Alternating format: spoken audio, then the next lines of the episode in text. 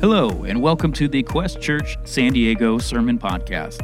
Our church has a passion to reach people who are far from God, teach them to follow Jesus, and launch them out to serve God in the world. If you're in the San Diego area, we'd love for you to join us for a service. Please visit questsd.com to learn more about us, find out service times, and explore our ministries. If you have any questions, send us an email at info at questsd.com. Thanks for listening, and we hope you enjoy today's message. Let me encourage you to uh, grab your Bibles now and uh, turn with me to the book of Daniel, Daniel chapter 7. And if you need a Bible, just raise your hand. One of our ushers will bring you a Bible. We do want you to follow along with us uh, as we study through the scriptures. And uh, we are continuing our study through the book of Daniel. In fact, last week, I do want to thank uh, Pastor Tim for stepping in. He leads our senior study on Thursday afternoons. And uh, he just did a tremendous job giving us a, an overview and a recap of some of the main themes that we've studied so far through the first six chapters of the book of Daniel. And uh, looking at the sovereignty of God and uh, how God's intervention, uh, not only in our personal lives, but also just in, in history, that God is constantly involved in our lives to bring about His will and His purpose and His plan, and we can trust Him. And not only that, that God uses us in each of our generations to reach other people uh, through our faith and trust in Him. And so I think uh, uh, Pastor Tim did a tremendous, wonderful job last week, and I'm grateful for him. And uh, which, which, yeah, all right, good, yes, definitely.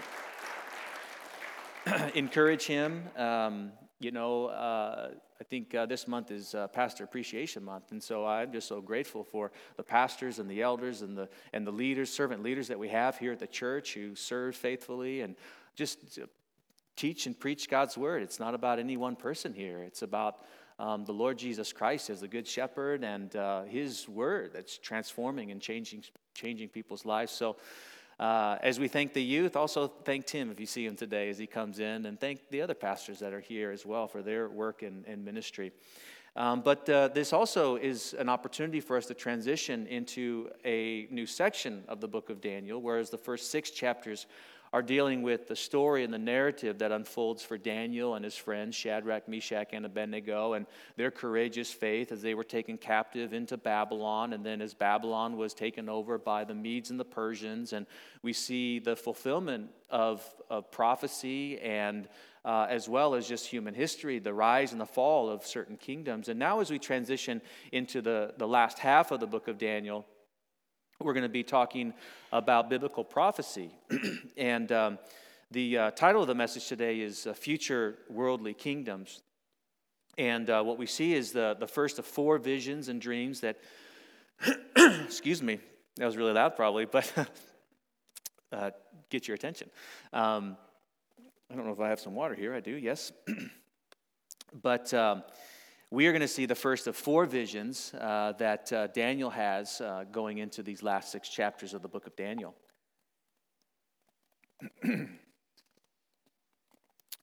and um, what we see here really is, uh, well, really the main point that I would like us to focus in on for today as we read through Daniel chapter 7 and study it, and that is that human king- kingdoms fall to the rise of a divine king human kingdoms fall to the rise of a divine king.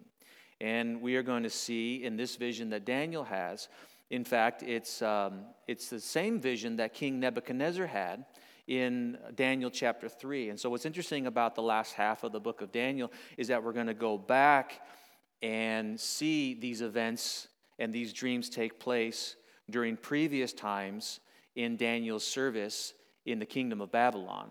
And so uh, we're going to see a very simple outline for us as we read through and study this chapter.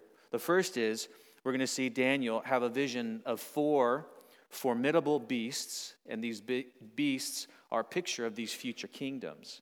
And then, secondly, we're going to see Daniel given a glimpse of the fiery throne room of heaven. Third, we're going to see an angel describe the characteristics of these future kingdoms.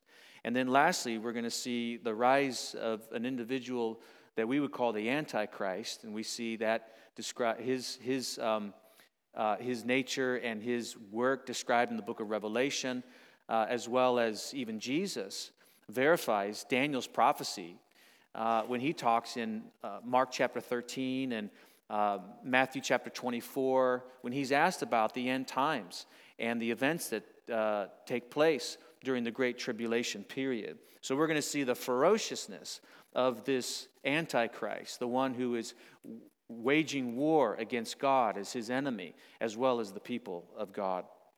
And so uh, there's a lot to get to. We're going to jump into our story, continuing on in Daniel, Daniel chapter 7, uh, beginning in verse 1. And in the first year of Belshazzar, king of Babylon, Daniel had a dream and visions of his head while on his bed.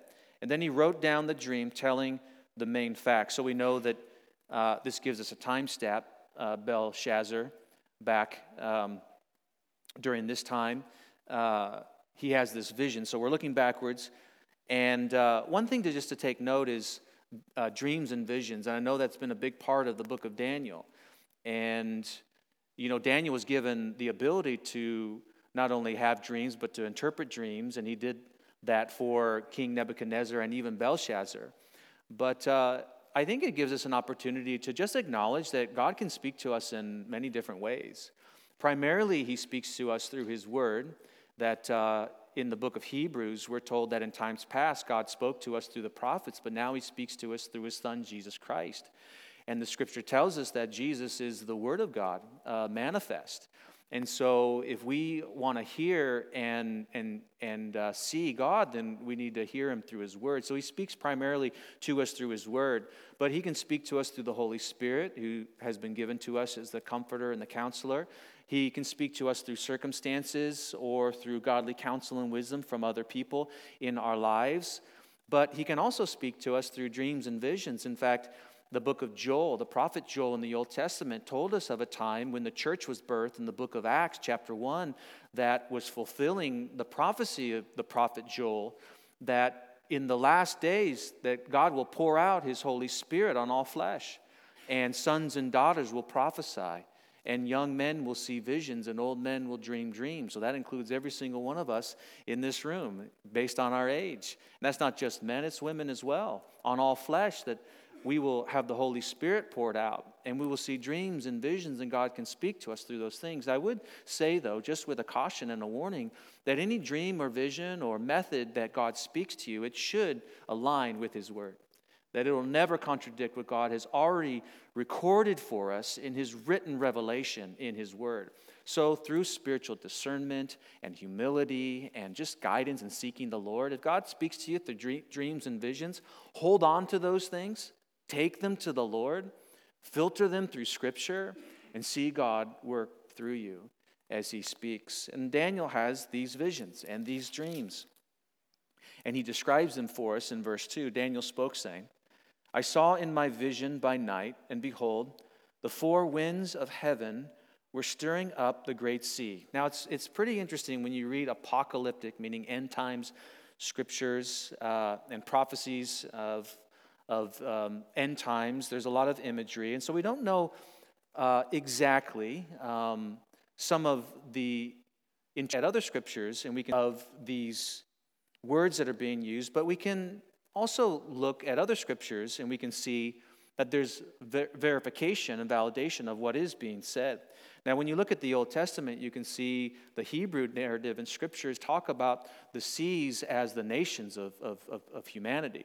So, not only that, but we see the Great Sea. It possibly could mean the Mediterranean Sea and the region of all of these kingdoms and the events that are being described in the book of Daniel. So, it could be that uh, he's looking out over a picture of the Mediterranean Sea that he is familiar with.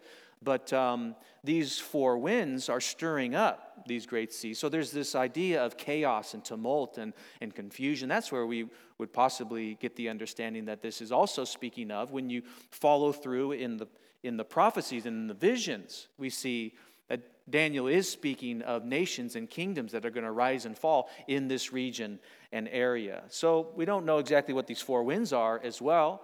Some speculate that it speaks of satanic powers and we know that based on the presence of the Antichrist in the book of Revelation, that the Antichrist is given power by Satan.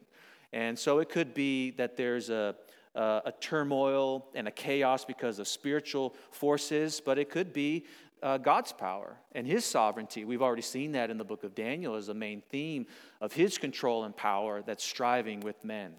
But in this vision and in this scene, we see these four great beasts. You can circle that because that's going to give you an outline for the verses to follow.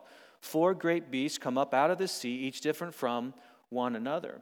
And the first was like a lion. Everyone say lion. So you can circle that. That's the first one. And he had uh, eagle's wings. and I watched till its wings were plucked off, and it was lifted up from the earth, and made to stand on two feet like a man, and a man's heart was given to it. And so, um, what's interesting about this vision that Daniel sees, it's very similar to the vision that King Nebuchadnezzar saw with the statue. And so, with Nebuchadnezzar's vision, he saw this great statue, and the head was of gold, and then the shoulders and the chest of, of silver, and the waist of bronze, and the feet of iron. And it was a picture of these uh, different kingdoms. It's a very similar uh, interpretation and understanding. But what's interesting is that when, when man looks at the powers on, on earth and authority, they see the statue, they see you know, this, this success and, and power of men. But when God's uh, perspective, when God looks on the, the powers and the kingdoms of earth, he sees these ferocious beasts, just things that um, devour and, and bring chaos and, and destruction. And uh, that's God's perspective. And so in this first uh, in this first beast, we see the lion with wings. Now, what's really interesting is that if you go to Babylon even today and you look at some of these artifacts that were discovered, the symbol of Babylon was a lion with eagle's wings. You can see that very clearly.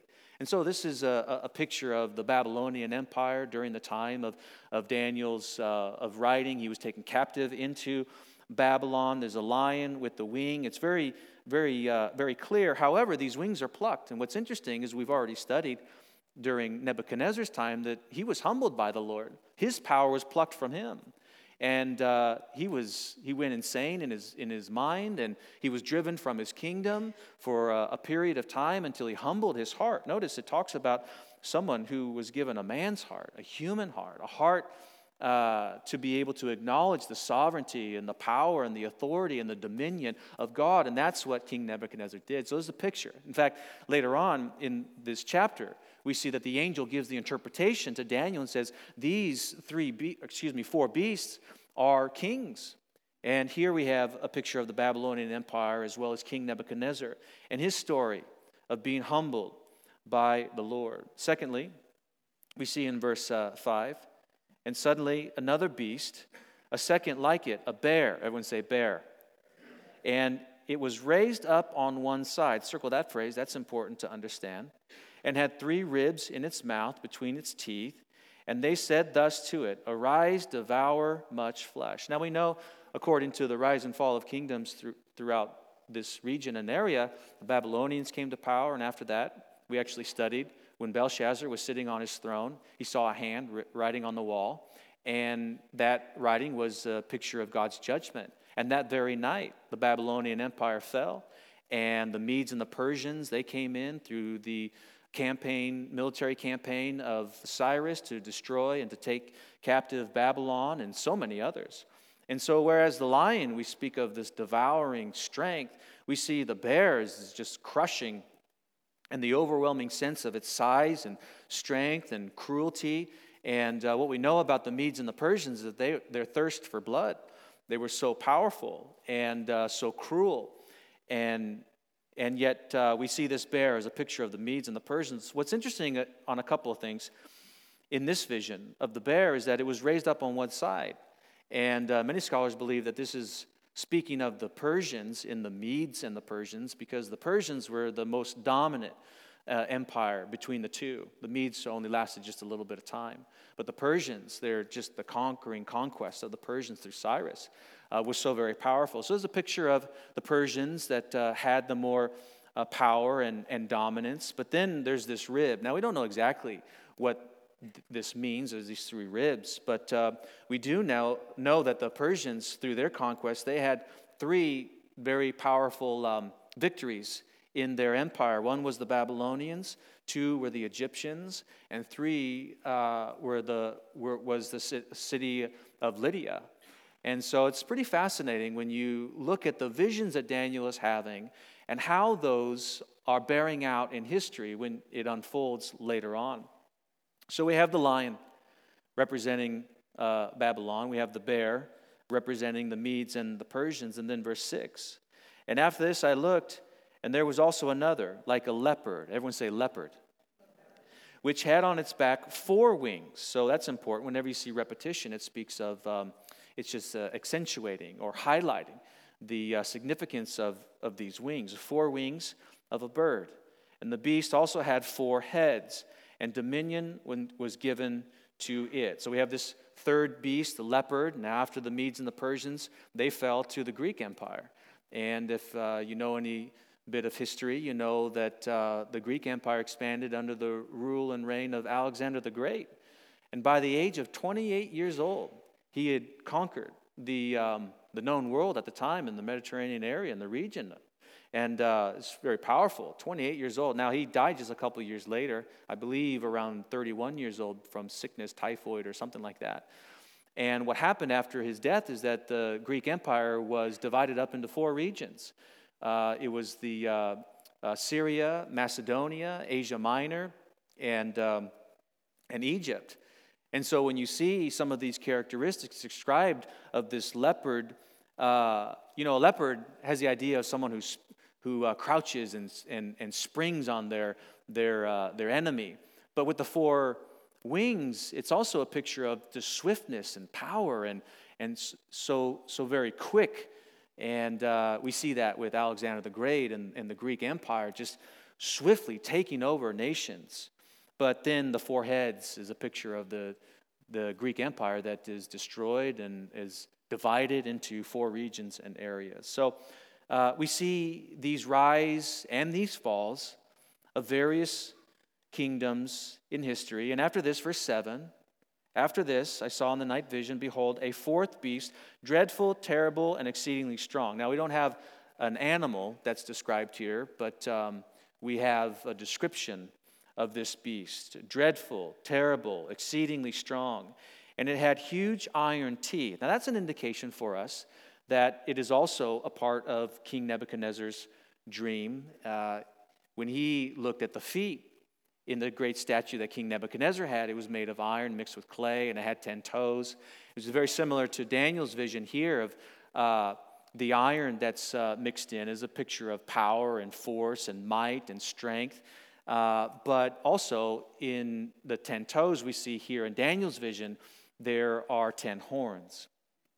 And so uh, they are devouring and breaking to pieces, trampling, and the residue with its feet, and it was it was different from all the other beasts that were before it, and it had 10 horns. And we know that the Roman Empire followed the Greek Empire, and it was d- different because of its just vast stretch and reach, of, um, of its strength and it, of its in, enduring for a thousand years, enduring um, power and dominion, conquering all other kingdoms and nations. But there's these 10 horns.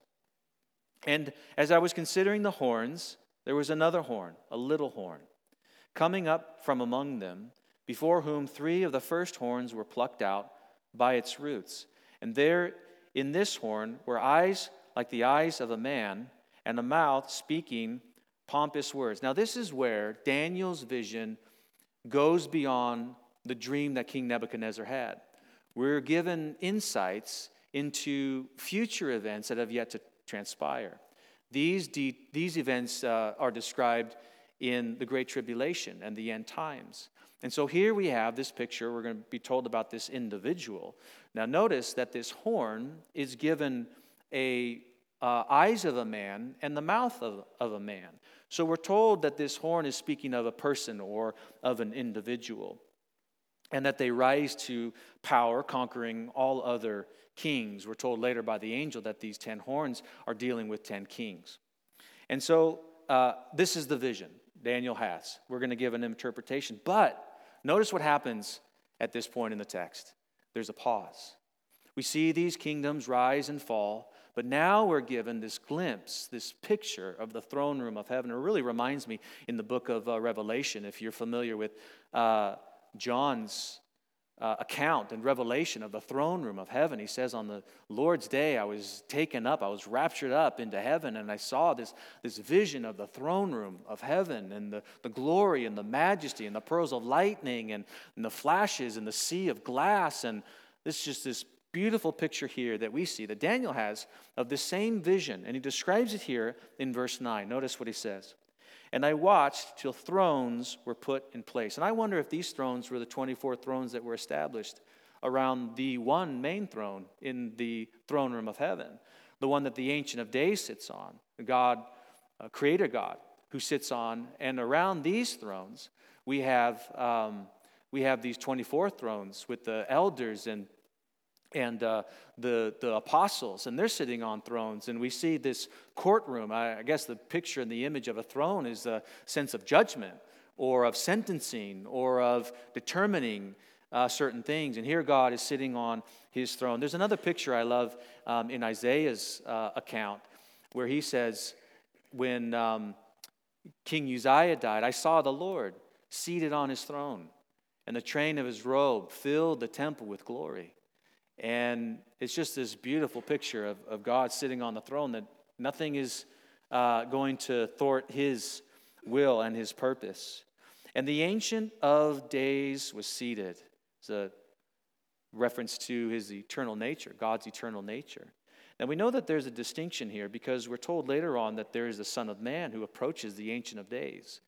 And the word Son of Man is used not only by Jesus during his earthly ministry, but also by King Nebuchadnezzar when he looked at Shadrach, Meshach, and Abednego sitting or standing in the fiery furnace, he said, There looks like there's a, one like the Son of Man who's walking around with these boys in the fiery furnace. So the Ancient of Days, Creator God, sitting on the throne, seated, and his garment was white as snow. His hair of his head was like pure wool. And his throne was a fiery flame. You know, Ezekiel tells us of these fiery uh, angels, these cherubim, that constantly are worshiping God in heaven. Holy, holy, holy is the Lord God Almighty, who was and is and is to come. And there are these coals and fires, and just an awesome scene when you think about what is actually happening right now, even right now. All of heaven worshiping and honoring and praising God. The fiery flames and the wheels burning. Verse 10 A fiery stream issued it's kind of like this, almost like a, a lava flow that's coming out of the, of the throne of God, issued and came forth from before him. And a thousand, look at this, a thousand thousands ministered to him. Just try to imagine this picture of all the angels just ministering and serving and worshiping and honoring and praising and doing the will of the Ancient of Days who sits on the throne. So there's these angels ministering, but then 10,000 times 10,000 stood before him. Here's a picture of the vast expanse of humanity standing before God. And the court was seated. Now we know what's actually happening, happening here. The court was seated and the books were open. Can you imagine what kind of books these were? The big books.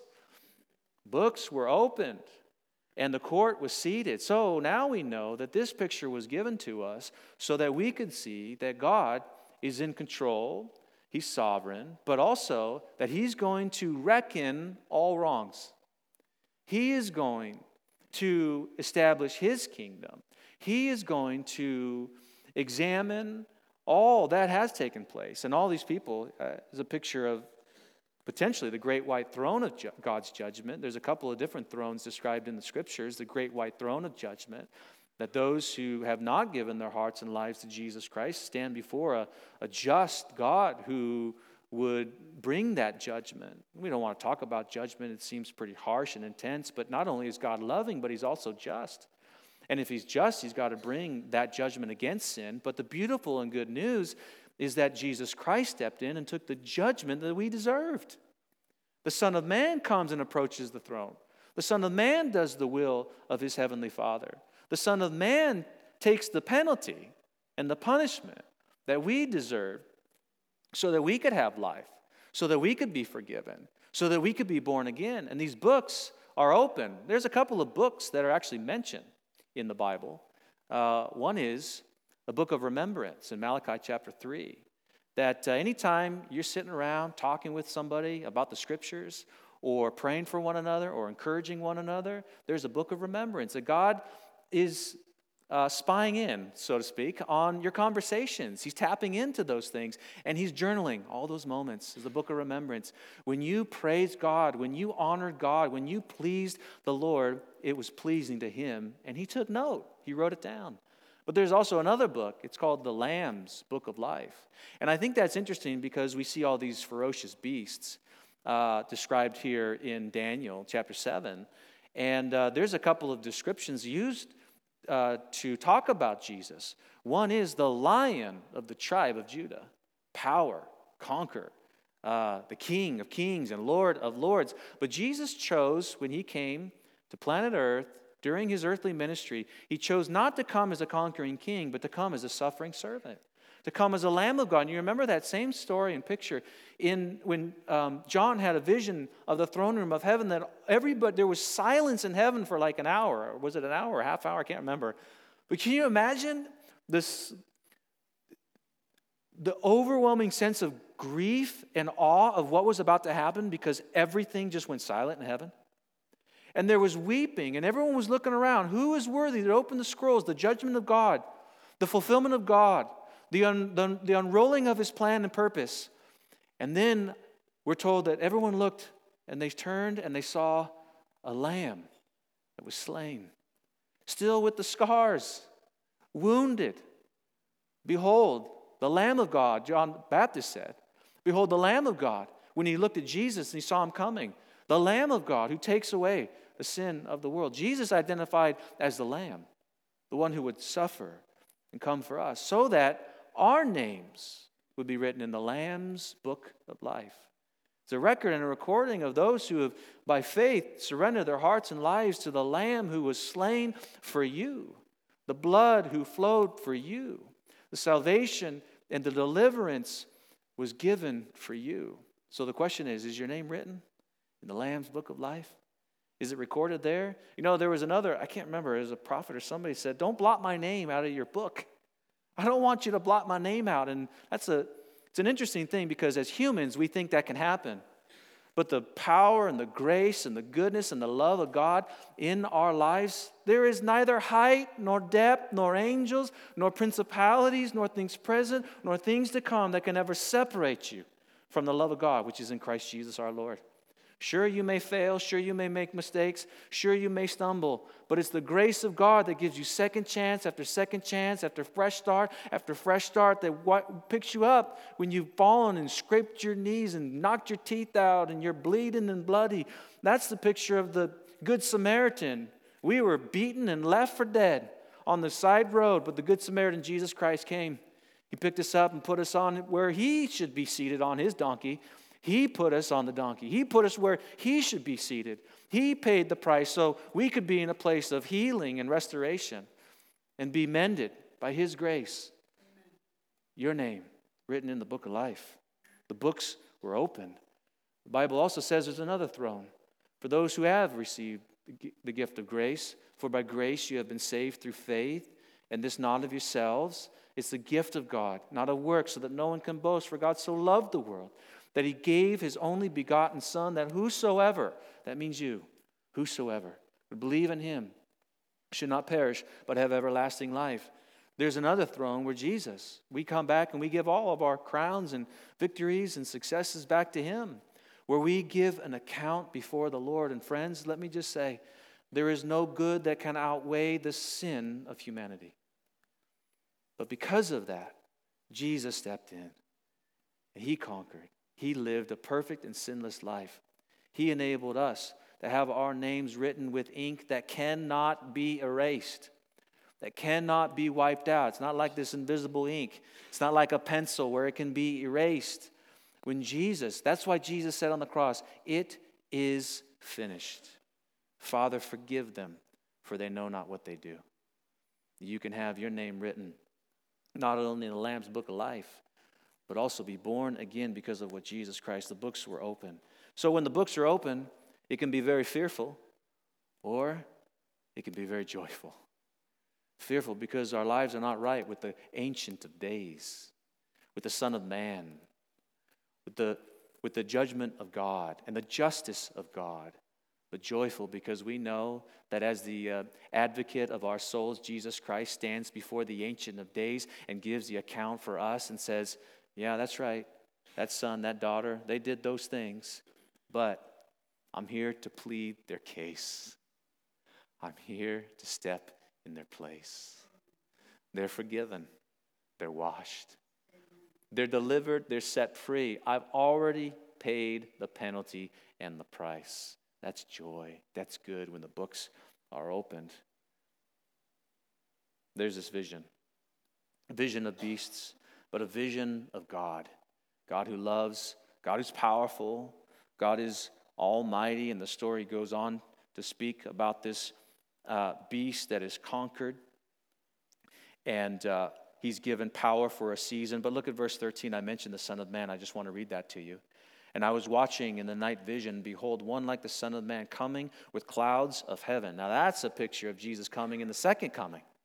The first coming, he came as a suffering servant. But now, Jesus even said, when he ascended up into heaven with the disciples after he rose from the dead, he said, Just as you see me going, you're going to see me coming.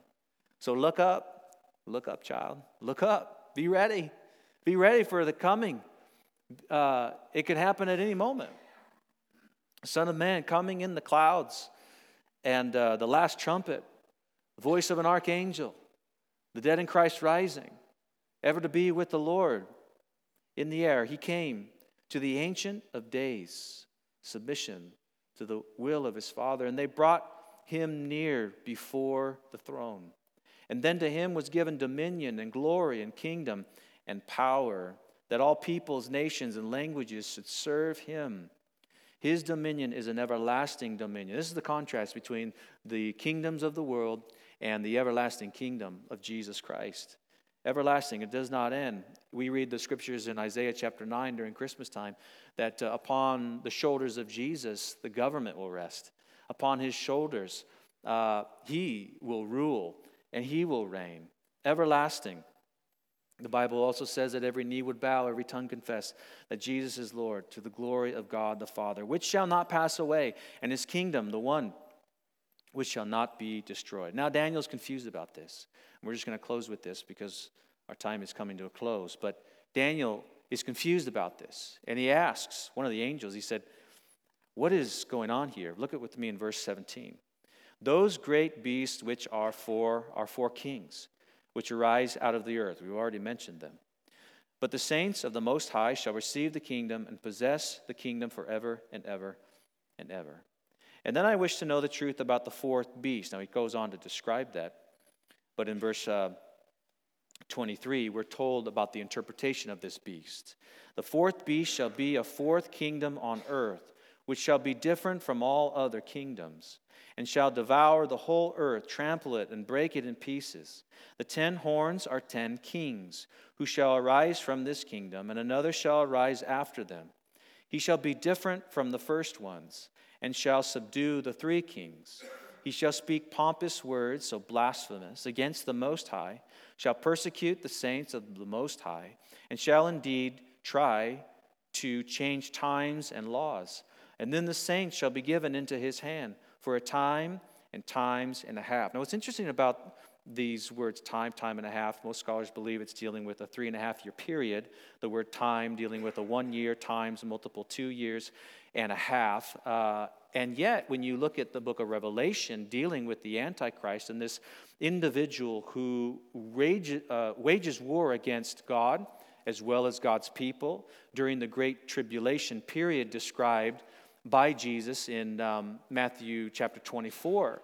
We're told about events describing the end times, is that um, the book of Revelation gives us another way of looking at this. Daniel says three and a half years, Revelation tells us 1,260 days.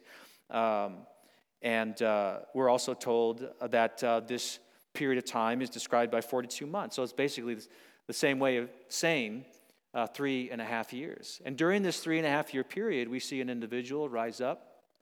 He is given power and authority. He fights against God as well as God's people. It's terrible. It's um, devouring. He's defying. We're told about not only in the book of Daniel, but Jesus verifies this as well of the uh, desecration that causes desolation. There is a blasphemy against God described by this little horn. He's given eyes and a mouth.